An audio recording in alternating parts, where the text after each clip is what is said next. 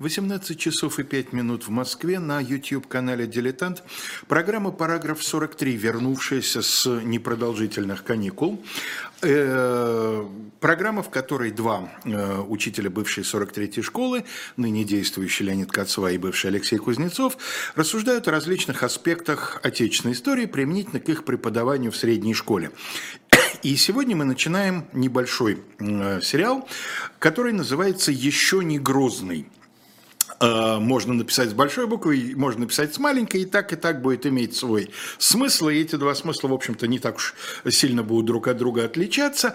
Речь пойдет о той части, первой части правления молодого царя Ивана IV, э, которую принято называть периодом реформ избранной Рады. Обычно именно так и называется параграф или раздел параграфа в школьном учебнике. И сегодня мы хотим поговорить, сегодня и в следующий раз мы хотим поговорить о содержании этих реформ, реформ, об их направлении, о тех людях, которые в это время окружали молодого царя и, соответственно, были соавторами или, по крайней мере, проводниками этих реформ. Ну и вообще об обстановке в и стране. О смысле этих реформ. О смысле этих реформ. Да. да, иными словами, это 50-е годы, ну, конец 40-х и 50-е годы 16 э, века. Да, если грубо, то с 49 -го года мы остановились э, в прошлый раз, когда говорили об Иване Грозном, не, не, не предыдущую передачу, а в, когда говорили именно о Грозном, у нас был цикл, который э, назывался «Хроника одного сиротства». Да.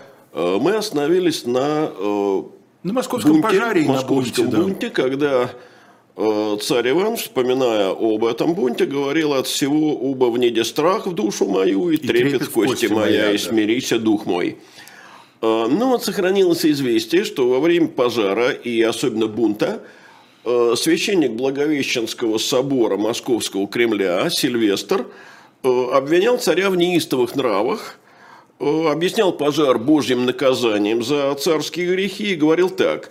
«Государь Еси в православной области Богом поставлен глава всем людям своим и государь своему царствию. И тебе, великому государь, какая похвала в твоей великой области, множество божьих людей заблудиша, и на ком вся взыщет» через много лет ему прилетит за это от Грозного этот поп, злой поп, да? Да, но... Но это уже будет 60-й Это год. будет уже 60-й год. Да. И Сильвестр говорит, «Все сии закон преступления хочет Бог тобою исправить. Мощно тебе учините и укрепите, и дьявола победите, и веру совершите, неисправленное исправите». И э, вот под влиянием этих внушений. То есть, если коротко говорить, то тебе много дано, но много да. и спросится. И да? ты обязан перед Богом. Да. Угу. И вот под влиянием пережитого ужаса, э, потому что царь ведь говорил так, «И смирися, дух мой, и умилихся, и познах своя сгрешения». Э, и под влиянием вот этих внушений э, царь действительно на какое-то время меняется. Вот придворная летопись 50-х годов – рассказывает, потихи же царские ловы и иные учреждения, еже подобает обычаям царским, все оставиша. То есть страх Божий был ему не чужд?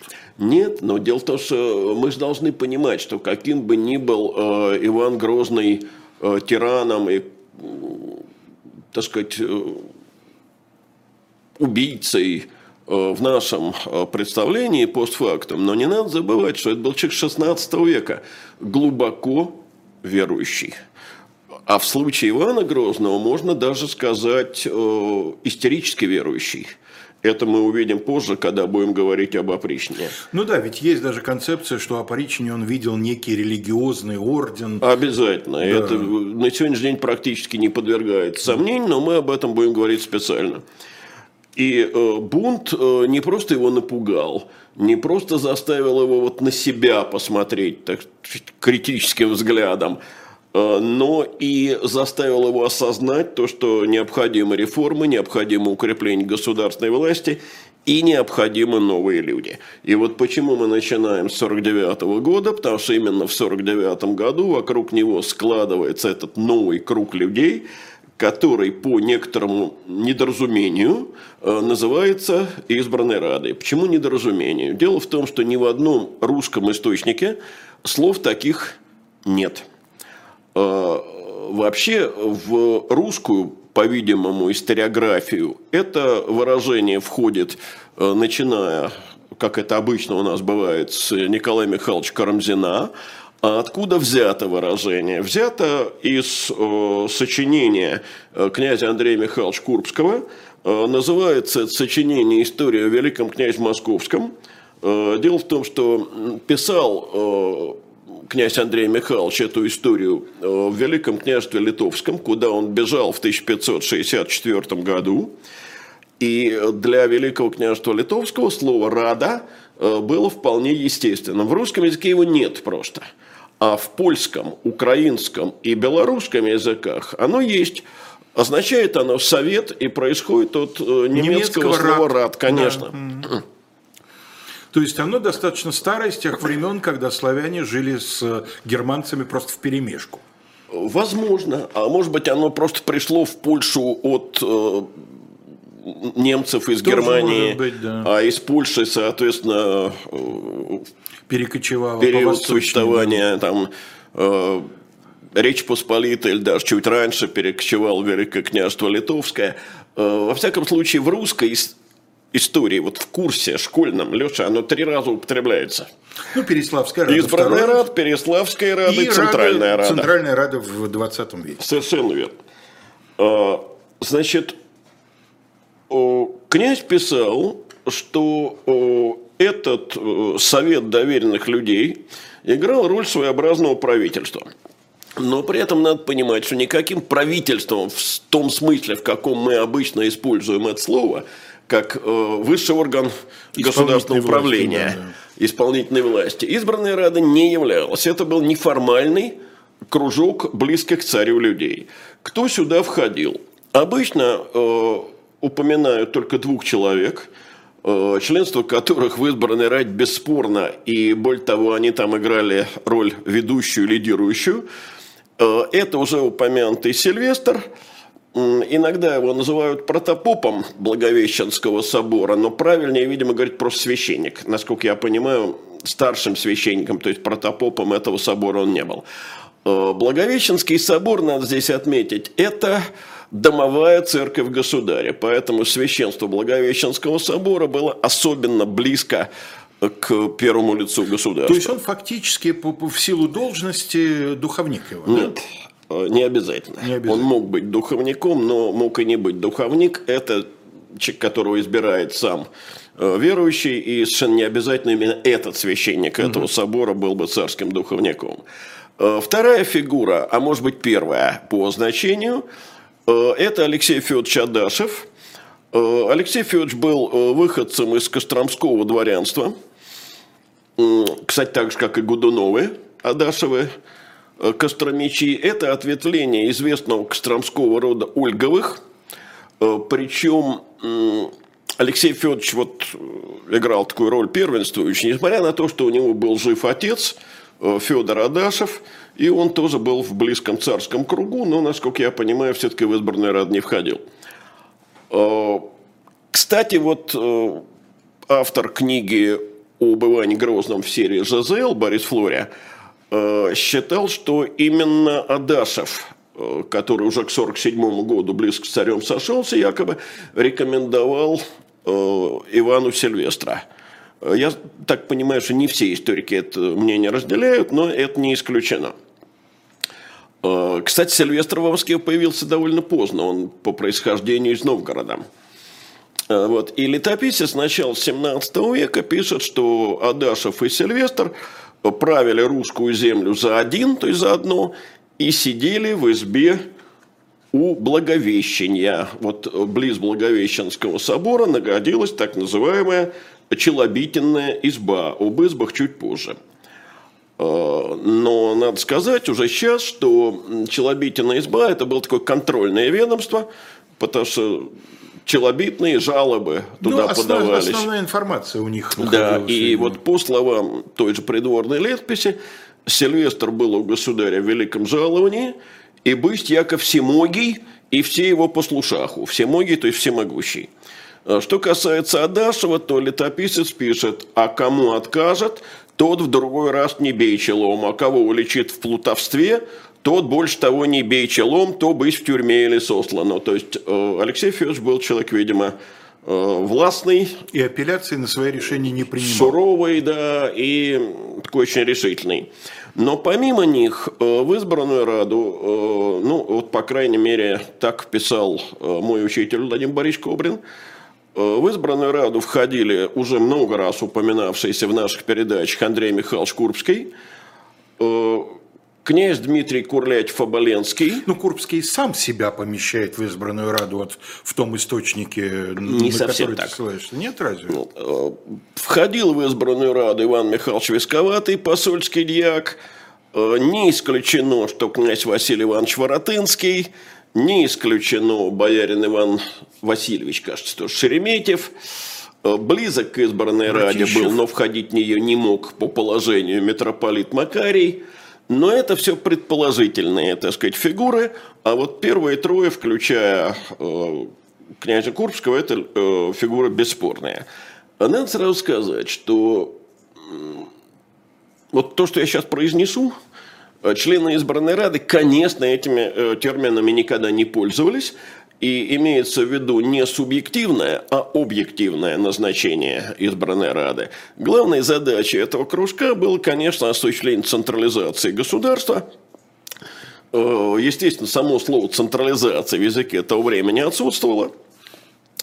Э, вообще этот процесс – это главный, по-видимому, определяющий процесс XVI века.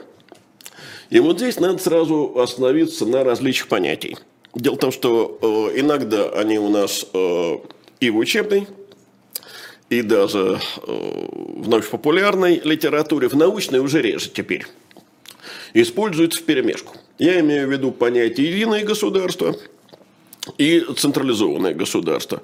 Э, ну, э, те, кто так, хоть какое-то представление об исторической литературе имеют, знают, что по-моему, в 60-м или, по крайней мере, в начале 60-х годов вышла огромная фундаментальная монография Льва Владимировича Черепнина, которая так и называлась «Русское централизованное государство».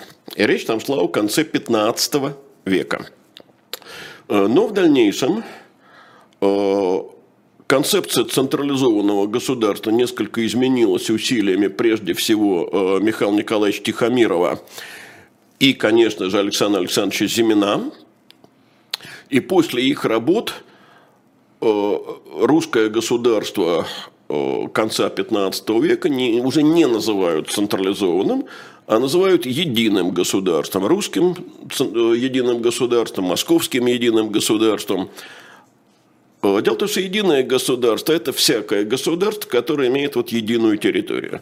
Централизованным э, может быть названо только такое государство, в котором существует эффективный э, развитой государственный аппарат, э, способный эффективно притворять решения центральной власти в жизнь.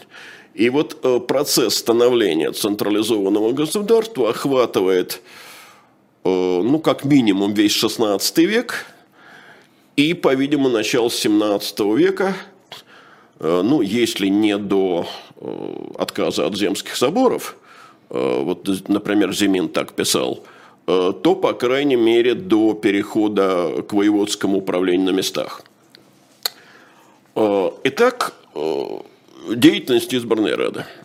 Значит, ну, прежде всего, уже в феврале 1549 года состоялся собор, Земский собор, Первый Земский собор, который часто называют собором примирения – Э, правда, э, конечно, он тогда еще Земским собором не именовался.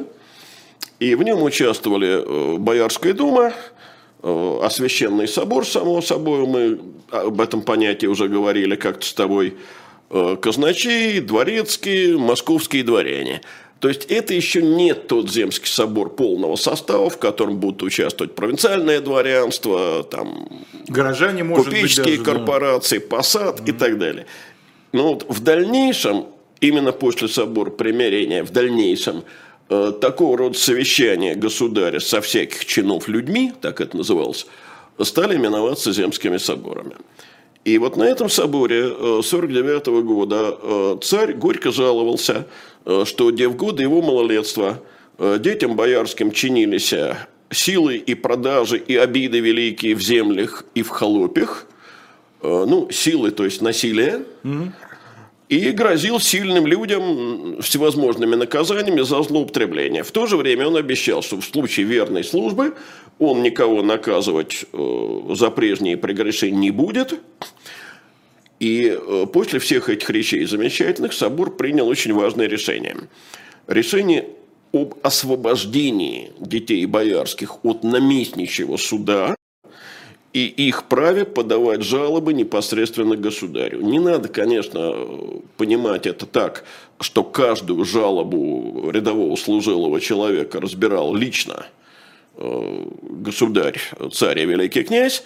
Это не так, э, но на то были, э, так сказать, государевы судьи, и на то как раз и была создана вот челобитная изба, о которой мы говорили. Но это напоминает э, правило уже 18 века о праве дворянина э, апеллировать государю. Это не значит, что любую апелляцию разбирал государь, но право такое Да, у но мне кажется, это напоминает кое-что другое, о чем сейчас попробуем. Парламент нет, напоминает. А? Если говорить о собрании, мне это напоминает палату общин. О! Да. И э, не столько палата общин, конечно, сколько шерифов и, так сказать, суды присяжных. Э, вот. И по всем городам было разослано сообщение такое, и э, собор же э, постановил принять новый судебник. В 1550 году означенный новый судебник был принят. И вот здесь возникает вопрос. 53 года – 50-й год. Царский судебник. Да, 97-й. 97-й. Иван Третьего. Судебник Великокняжский. Не такое быстрое развитие общества, как сейчас. Зачем новый судебник? А, ну, э, во-первых, надо заметить, что судебник Ивана Третьего за время там, правления Елены Глинской, Боярского, мог быть просто забыт. Потому что до нас, если я не ошибаюсь, один дошел экземпляр, один дошел экземпляр. точно, я тоже, тоже это слышал. Ты понимаешь, один экземпляр, это означает, что их было всего, этих экземпляров, несколько, что распространение по всей стране он не имел.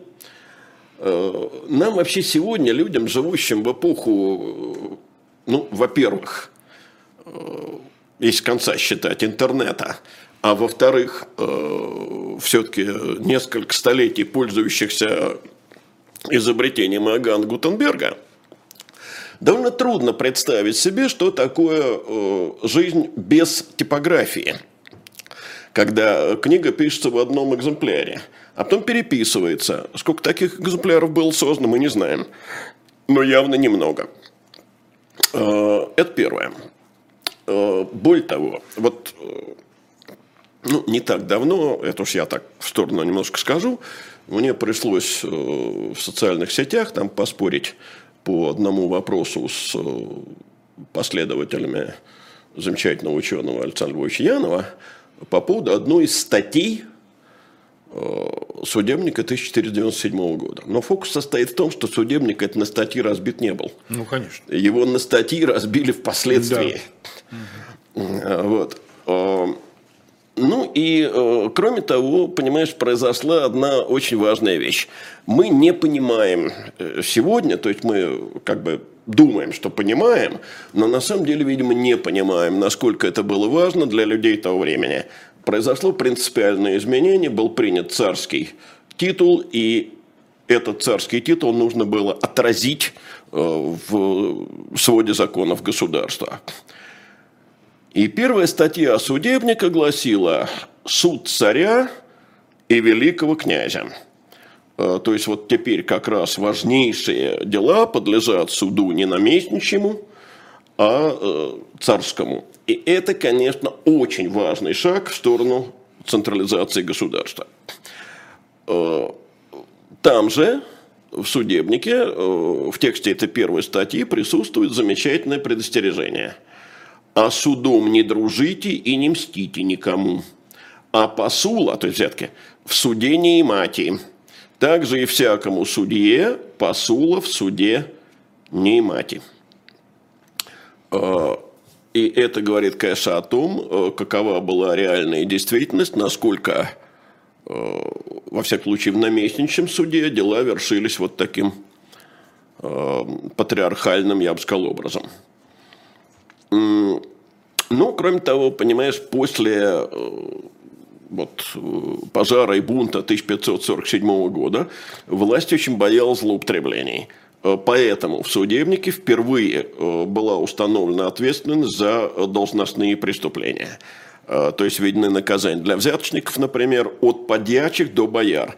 Правда, вот феодальное общество – Сегодня мы представляем так, чем выше человек, тем более высокую ответственность он должен нести. Конечно, в феодальном обществе было прямо противоположно, э, то есть ответственность, э, тяжесть наказания для боярина была э, много легче, чем для каких-то низших приказных служителей. Ну и полномочия наместников были несколько ограничены. Значит, все-таки все это означает, что в стране вводится единое законодательство, а, что постепенно сокращаются или вовсе отменяются привилегии крупных землевладельцев, как светских, так и духовных. И прекращается выдача так называемых тарханов. Вот э, что такое тархан? Э, так называемая тарханная грамота – это охранная грамота. грамоты, которые выдавались э, до середины XVI века. Они предоставляли очень широкие иммунитетные права. Иммунитет в смысле неподсудность. Да. Э, ну, дело в том, что, я думаю, большинство наших слушателей сегодня иммунитет понимает только в Особенно после да, недавней пандемии. В смысле да медико-биологическом, но это то же самое. Э, как иммунитет э, медицинский предохраняет нас от болезней, э, так иммунитет, иммунитет от юрисдикции правовой, юридический да. предоставляет неподсудность. Совершенно верно. Так вот, в статье 43 нового судебника писалось, Тарханных вперед не давать и никому, а старые тарханные грамоты поймать у всех – Отобрать. То есть э, предоставленные привилегии теперь отменялись. Э, Тарханные ну, грамоты, насколько я понимаю, в основном давались монастырям. Э, они давались и монастырям прежде всего, и бывало, что они давались крупным светским землевладельцам, особенно вот потомкам прежних самостоятельных князей. Угу. Вот. Но прежде всего, конечно, монастырям. Кроме того, судебник существенно ограничил поле поле судебный, судебный поединок. поединок. Угу. Значит, на Руси судебный поединок известен с 13 века. Э, практиковался по делам частного обвинения. Я позволю себе такой э, термин, э, ты меня проконсультируешь, правилен ли он с юридической да. точки зрения. Значит, что это такое? Это дележ наследства, это неотданный заем, это кража. Вот когда потерпевший уверяет, что вот он у меня украл если попытки как-то полюбовно решить вопрос не приводят ни к чему, доказать правоту той или иной стороны не удается, тогда поле. Значит, а в то время, я от себя добавлю, подавляющее большинство дел были делами именно частного обвинения, даже те, которые сегодня мы сочетаем уголовными. Вот только кражу. Да, привел. вот кража, например. Любой имущественный ущерб. Совершенно верно. Любой ущерб здоровью, любой да? Значит, делалось, делалось это так. Э, обносился участок для поединка цепью или, если участники попроще, веревкой. А, значит, и вооружившись чаще всего копьями, а, выходили участники на поле. Ну, если одна из спорящих сторон – это жонка, или детина мал, или стар, или увечен, тогда можно выставить наймита выставить, да. да. Считал, что все равно истец и ответчик участвуют непосредственно. Почему поле? Поле практиковалось и в Западной Европе в более ранние времена. И поле ничем не отличается от, скажем, испытания кипятком. Ордалии, да. Э, право Бог оправит. Угу. Вот на этом. Это вариант Божьего суда, да. Совершенно верно. Вот на этой уверенности принцип Божьего суда, будь то испытание кипятком или поле, и основывается. Но надо сказать, что церковь э, считала поле предрассудком. Мы прервемся в этом э, забавном достаточно моменте на некоторое время и э, послушаем рекламу.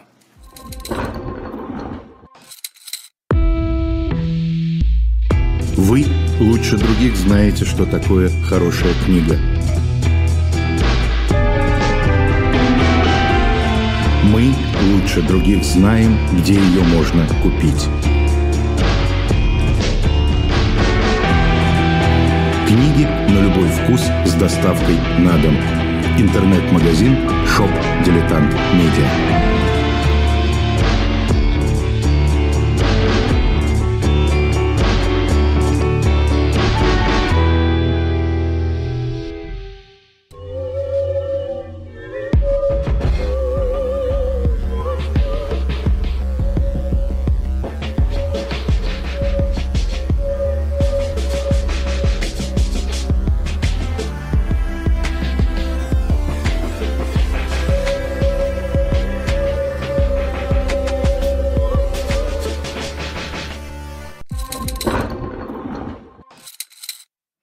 Напоминаем вам о нашем кормильце, нашем сайте shop.diletant.media. Как раз вчера там было существенное очень пополнение подарочных и букинистических, очень редких изданий. Посмотрите, там много чего интересного. Я вчера на несколько десятков минут завис, настолько некоторые вещи э, захотелось иметь в своей библиотеке. Ну, а отдельно э, демонстрируем вам книгу, вышедшую в изумительной совершенно серии. Я без преувеличения считаю, что вот если вы видите просто название серии, книгу уже можно покупать. Это «История Россика». Да? И книга эта э, э, посвящена истории российско-китайской границы и называется «За степным фронтиром». А, это известная книга. Да, а термин «фронтир» – это э, ситуация, когда граница не четко нанесена, да, а когда представляет собой целую область. Фронтиром в свое время была Сибирь, фронтиром в свое время был Дикий Запад, ну и вот в частности китайская граница Фронтиром тоже. некогда была Левобережная Украина. Фронтиром была левобережная Украина, о чем мы говорили в своей передаче. Правда, не уверен, что мы произносили этот термин, да. Но, безусловно, так оно и есть. Да, как пелось в одной КСПшной песенке «Земля здесь Божья, а судьи ружья». Вот это и есть фронтир. И э, тем, кому интересна история Дальнего Востока, история вот этих, э, так сказать, ну, не только, разумеется, Дальнего Востока, Забайкалья, э, я думаю, что лучшего подарка... А автор-то у книги есть? Э, есть, мне, правда, ничего имени не говорит, Серин Урбанский, ну, видимо, переводная книга, да, вот, а, потому что фамилия затрудняюсь сказать, видимо, потомок э, русских эмигрантов. Серин, да, ну я знаю только Киркегора. Сёрена. Ну хорошо, значит, возвращаемся к законодательству, к э, судебнику Ивана Грозного. Да, так вот мы остановились на том, что несмотря на то, что это вроде бы Божий суд, а церковь его не одобряет. Я вообще хочу отметить, э, это не касается только избранной Рады, что э, довольно широко встречающаяся практика, когда обычай, казалось бы, религиозный, церковь рассматривает как суеверие. Ну, достаточно вспомнить вот родительскую субботу и все, да. что делается на кладбищах в да, эти дни. Да, да. Церковь это совершенно, так сказать, не, и не каждый раз, каждый раз э, по этому поводу выступает с разъяснениями, да. что не надо граждане яйца крошить на могилы совершенно и, так далее. Да. А, так вот, э, Церковь запрещала, категорически запрещала духовным лицам на поле выходить, не разрешала хоронить павших э, в этих судебных поединках в церковной ограде, вообще по церковному обряду убивший э, противника э, выигрывал спор судебный, но э, не имел права входить в храм до тех пор, пока не искупит свое душегубство. То есть подлежал покаянию. Да, да. Так вот, судебник 50-го года поле очень серьезно ограничил, сократил случаи, когда оно применялось, и заменил его в ряде случаев другими формами судебного разбирательства. Главным, надо сказать, доказательством вины считалось признание. А напомни, а покончить с полем окончательно соборное уложение, видимо, да? Да, да. И то оно еще будет применяться на практике, но... Ну, уже как такой атовизм, да? Да, да. Угу. Значит, если признание тем более добровольное, ну, это все это решение спора. Угу. Неявка в суд рассматривалась как признание вины. А вот если дело касалось государственных интересов, тогда э, запирающегося пытали. Э, мы не будем подробно говорить о пытках, это так сказать, всегда так сказать, малоприятно, но это кнут, это дыба, это клещи для выворачивания суставов, это раскаленное железо и прочие прелести. Э, ответственность за бесчестие судебник установил, причем очень интересно. Служилому человеку за бесчестие годовое жалование. Значит, в зависимости от э, положения.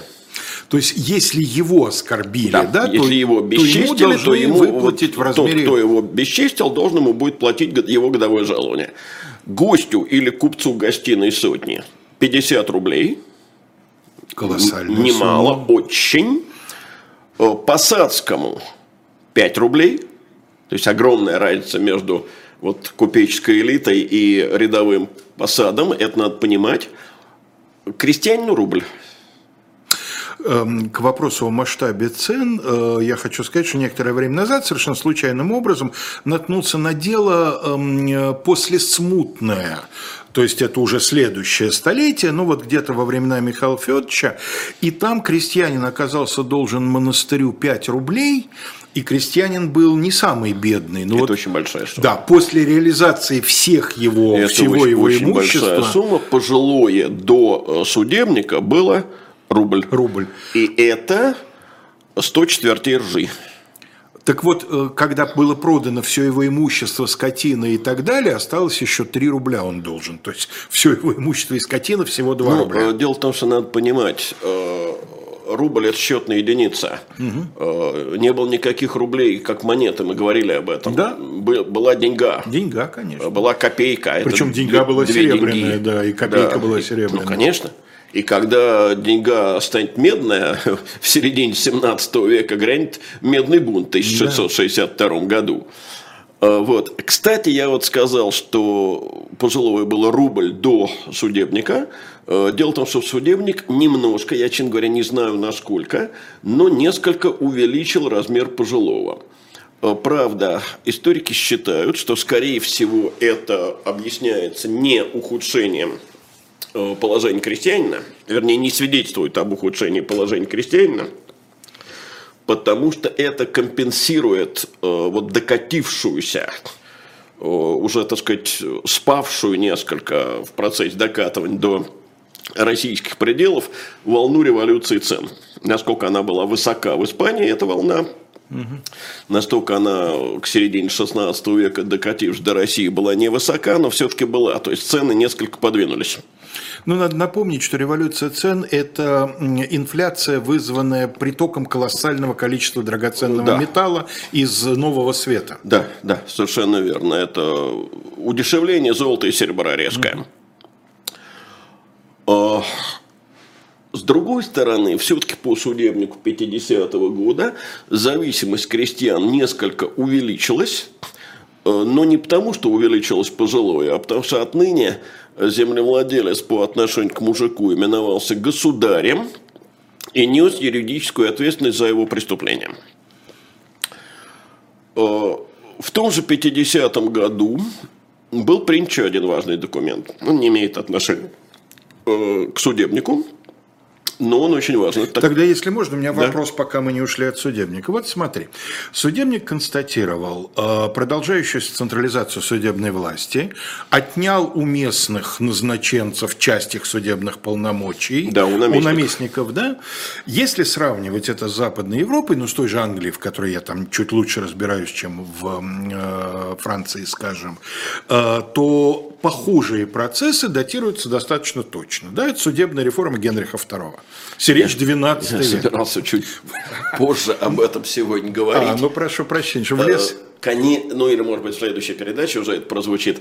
Конечно же, это э, свидетельство достаточно серьезного отставания э, российской истории от без малого 400 лет получается. истории, да. Но я хочу обратить внимание Э, на то, э, на что в свое время обратил внимание такой э, крупнейший историк Каштанов. дело в том, что ну, вот традиции нашей школы, как правило, делается так. Почему отстать, отставание? О, татарская ига. Татарская ига, Татарская ига, да. Э, Кастанов обратил внимание на то, что когда мы говорим о древнерусском государстве, ну, например, о временах, ну, скажем, Владимира Святого, значит, это рубеж X и XI веков. Начало правления да, Владимира да. Святого, как известно, 980 год. А стадиально это похоже – даже не на 9 век, э, вот во франкском государстве, 9 век, рубеж 8-9 веков, это Карл Великий. Угу. А это похоже на 5 век. На Хлодвига. На Хлодвига, совершенно верно. И вот это отставание, оно идет э, затем, ну, то сокращаясь, то увеличиваясь. Э, ну, отсюда можно сделать далеко идущие выводы. Ну, а мне кажется, что в этом ничего такого особенно постыдного нет. Нет, просто... нет, я говорю не о постыдности, а о том, э, что подобные форы, они сокращаются очень тяжело, и поэтому, ну, хотя мы используем такой термин «догоняющее развитие», угу. но в смысле социально-политическом – Россия, конечно, э, так сказать, серьезно отстает от Запада. Э, мне кажется, во, многом, во многих отношениях и до ныне, хотя там усилиями Петра Великого, скажем, и Екатерины Великой это отставание, отставание сократилось, сильно сократилось. И поэтому, ну, когда, э, так сказать, люди сопоставляют, а вот на Западе, а вот у нас – они не учитывают, что это отставание, оно издревле идет. И не так просто это преодолеть. Пробежать в 10 лет, э, как в свое время советская власть говорила, то, на что э, Западная Европа потратила столетия, это, конечно, замысел хороший, но только он не удается никогда. Ну да, если взять 9 женщин, ребенок не родится через 2 месяца. Тоже, Совершенно верно. фраза. Вот. А, так вот, я собирался говорить о другом документе. Этот документ – это приговор о местничестве. А, дело в том, что ну, о самом местничестве мы, наверное, сейчас рассуждать не будем. Что такое местничество, так сказать, мы уже говорили как-то. Была же у нас была, такая была, передача. Была, да. тема была. А, вот. Так вот, следует иметь в виду, что уже к середине XVI века Э, ярко проявилось неудобство местничества, э, прежде всего во время военных походов, когда воеводы вместо того, чтобы делом заниматься и приказы исполнять, так сказать, ссорились, писали челобитные, затевали споры о местах. Э, самый яркий пример – это 1530 год, когда как летопись пишет, воеводы Глинский с Бельским промеж себя учинили спор о местах, которому ехать в город наперед – и в результате э, Казань взята не была. И не случайно Иван IV по этому поводу совершенно вот в бешеном таком стиле э, писал, с кем кого не пошлют, на которое дело, и на всякой разместничается, на всякой посылке, и на всяком деле, и от того у нас везде дело не крепко. Э, ну, что изменилось? Прежде всего перестали учитывать службу так называемых знатных новиков. Потому что мальчишка в 15 лет приходил на службу, и возникала у тех, кому он явился на службу, страшная головная боль. Потому что назначить его на высокую должность, а у него опыта никакого, а назначить его на низкую Нельзя должность, это роду, немедленно да? будет, э, так сказать, челобитное о порухе чести. Я, по приводил этот пример, э, когда один из князей Э, Хворостининых э, писал о том, что вот брат его глуп, отвечать не умел. Э, да, поэтому допустил такую пороху, так вы его не слушаете. Да, да, да, да. да. А, вот. Ну, теперь другое нововведение заключал в следующем. Очень запутаны были отношения между воеводами. Ну, все, кто помнит, а в школе это так подробно расписывается полки на Куликовом поле, все помнят, что были, я перечислю по нисходящей значимости, большой полк, э, полк правой руки, э, передовой полк, полк левой руки, сторожевой полк. Понятно, что воевода, первый воевода э, большого полка самый главный, а второй воевода сторожевого полка самый, самый последний. Младший, да. да. Но кто выше, там, первый или второй воевод того или иного полка, все это было страшно запутано. Теперь это было распутано в стиле Александра Македонского, вот Гордиев узел. То есть все первые воеводы местничаются между собой, все вторые между собой, каждый первый со своим вторым. А, что называется, наискосок, Нельзя. первому воеводу одного полка с вторым воеводом другого полка не местничаться. Это было проще э, несколько. То есть э, местничество, конечно, никуда не делось. Оно сохранилось. Исчезнет оно только в 1682 году уже при царе э, Федоре Алексеевиче, и не просто, надо сказать, это будет сделать, но все-таки последствия его были ослаблены. Э, переходим к следующему году, 1551, э, когда проводит церковный собор. Собор, вошедший в историю как стоглавый. Значит, ну, мне известен случай, не в нашей школе, но коллега из другой школы рассказал, когда вот э, ребенок стал изображать 100 главой собор, он начал рисовать головки. Ну да, и подумал, что там было 100 человек. 100 человек участников, да. Э, на самом деле собор назывался так, потому что решения его были изложены в 100 главах, и сам вот этот документ, э, он вошел в историю как 100 глав. Иногда так и сам собор называют 100 глав. Вообще формальное название документа звучит так Э, царские вопросы и соборные ответы о многоразличных чинах. Э, значит, и вообще главное внимание собор уделил э, нравам духовенства. Дело в том, что авторитет церкви падал. И падал прежде всего именно из-за распущенности невежества духовных лиц – и э, Иван IV по этому поводу возмущенно писал, что священники и монахи э, в церкви всегда пьяни и без страха стоят и бронятся, и всякие речь неподобные всегда из уст их исходят, в церквах бьются и дерутся промеж себя. Ну и, соответственно, это не могло не влиять и на поведение прихожан, э, мирян, и царь продолжает, бесстрашие вошло в люди в церквах Божиих, в соборных и приходных, то есть приходских, стоят без страха и в тафьях, и в шапках, и с посохи, яко на торжище или на позорище. На позорище никакого позора тут нет, мы нет, как-то на упоминали, на зрелище. Да. А, или на перу, или як в корчемнице. И говоры, ропот, и всякое прикословие, беседы, смрадные словеса, пение божественного не слышать в глумлении – Церковь Божия устроена на молитву приходите и на оставление грехов. И э, помимо всего прочего, это же было опасно тем, что давало э, возможности еретикам. Э, ересь разгромлена, ересь не изжита, ересь то и дело возобновляется там одиночками, но тем не менее, и это дает возможность критиковать не просто отдельных представителей духовенства, а вообще все церковное устройство. Так вот, собор э, проходил э, довольно долгое время. Он собрался 23 февраля и продолжался аж по 11 мая. Проходил он в Успенском соборе Московского Кремля. Инициатива проведения собора явным образом принадлежала митрополиту Макарию. Значит, вот Стоглав осудил всю эту распущенность – Э, осудил пьянство, э, Значит, причем было очень интересно сказано. Не то, что вообще пить нельзя, а что пить надо меру. Аще имеем питье пьянственное, не можем воздержаться, но пьем до пьянства. Э, вот. А монаху вообще можно пить, но умеренно, во славу Божию.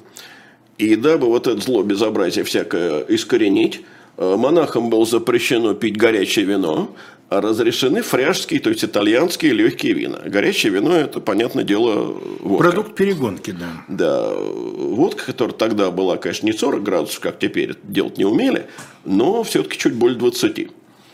Вот. Э, кроме того, была введена э, должность, э, ну, которую позже стали называть должностью благочинных, а тогда это называл старосты поповские – значит, им вместе со старшими священниками надлежало следить, чтобы э, попы рядовые не бились, не лаялись, не сквернословили, э, пьяни бы в церковь в святой алтарь не входили и до кровопролития не бились. Э, еще раз подчеркну, что слово «попы» – это нормальное для того времени обозначение священников, никакого оскорбления здесь нет. Хотя сегодня это было бы, конечно, оскорбление. Разумеется, да. Ну, слова меняют все-таки свое содержание. Да. Э, были также э, принято решение о создании специальных школ для подготовки священников. Священников, иуканов, иудейков учените в домах училища. Забавный коммен- mm-hmm. комментарий тут проскочил. А, один из э, слушателей, явно реагируя на горячее вино, пишет, а я-то думал Глинтвейн. Ну, это, видимо, шутка, но в любом случае, если, да. это, если это серьезно... То это не Глинтвейн. Нет, то люди не понимают, насколько феноменально дорогим напитком тогда был бы Глинтвейн. Конечно корица и другие специи стоили гораздо дороже алкогольного наполнения. Конечно, конечно. Вот. А, было специальное решение о запрете приглашать на свадьбу скоморохов. А, волхвам, чародеям, гадателям, астрологам всем грозил церковное проклятие. Мы с тобой говорили уже, что сам государь Иван Васильевич – видимо, исходил из того, что чего можно Юпитеру нельзя, написано, быку, да. и меня это не касается. Вот, осуждал бродобритие. Э, это, кстати, вот к Петровской реформе. Э, дело в том, что бродобритие не просто осуждалось, э, как, ну, скажем, противная природе Богом установленное, а осуждалось как латинская ересь. Угу. Осуждалось ношение тюбетеек. То есть, вот все это получало такую религиозную санкцию. Занимался собор и финансовыми вопросами. Например, он э, частично э, податные привилегии монастырей ограничил, запретил монастырям принимать вклады без доклада царю, земельные, я имею в виду вклады, mm-hmm. вот вотчины. Э, монастыри, которые имели села, с этого момента перестали получать э, пособие от э, государства. И, э, так сказать, обставлено это было вот каким образом. Которым будет убогим монастырям и церквам можно без той руги прожить, без той руги, то есть без вот этого пособия, и то государь в твоей царской воле. А которым будет убогим монастырям и святым церквам без твоей руги впредь прожить и невозможно – и тебе, благочестивому царю, достойно и праведно таких пожаловать. С другой стороны, э, вот мы же говорим о том, что инициативу проведения собора – это Макарий. Надо иметь в виду, что собор отменил подсудность э, монастырей светским властям. Теперь э, они подсудны были только высшей иерархии. То есть, что бы они ни совершили, даже если это абсолютно... Церковный, общ... суд, церковный суд будет судить. Даже за общеуголовные преступления, например, убийство, Все равно это будет судить церковный суд. Угу. А, То вот. есть принцип корпоративности, да, да своих да, судим да, сами. Совершенно верно. А, это вообще, кстати, характерно для русского государства того времени. Мы позже будем говорить о приказах. Вот, например, стрельцов будут судить в стрелецком приказе. Угу. Очень важные решения, мне кажется, это важнейшее решение собора, те, которые были направлены на укрепление единообразия церковной жизни. Э, дело в том, что мы имеем дело с государством, которое стало единым сравнительно недавно. Соответственно, в разных частях страны за столетия э, накопились различия в исполнении обрядов, накопились ошибки и разночтения в богослужебных книгах и в самой службе. Молились большей частью не общим православным святым. Вот э, это, кстати, очень важное такое явление – дело в том, что православный верующий не так часто, как можно подумать, э, молился не то что первому, но и второму лицу Святой Троицы, то есть Христу. Молились, как правило, святым с просьбой ходатайствовать перед Богородицей и э, Иисусом Христом. И мы каких знаем святых обычно? Мы знаем святых общеправославных прежде всего. Ну, вот самый почитаемый святой на Руси какой? Святой Никола. Да, Николай Мирликийский. Да. Но э, таких святых немного, а в основном молились святым местным. Местным. Э, то есть местно чтимым. И вот как можно было поступить? Можно было поступить двояким образом. Например, разжаловать э, этих местно чтимых святых, исключить их из э, пантеона. Нет, Макарий поступил принципиально иначе. Он э, всех местно чтимых перевел как бы в ранг общечтимых святых. Надо сказать, впоследствии церковь не раз это повторяла, потому что, как правило, начинается с почитания в приходе, потом в епархии, но в дальнейшем это уже не имело государственного значения, а здесь имело и большое. Э, дело в том, что вот перевод местно чтимых святых в общечтимые резко усиливал идеологическое единство государства. Ну да, потому что это создание общенационального пантеона. Конечно. Точно так же был введен единый канон иконописания. Писать и живописцам иконы с древних образов – как греческие живописцы писали, и как писал Андрей Рублев и прочие пресловущие живописцы.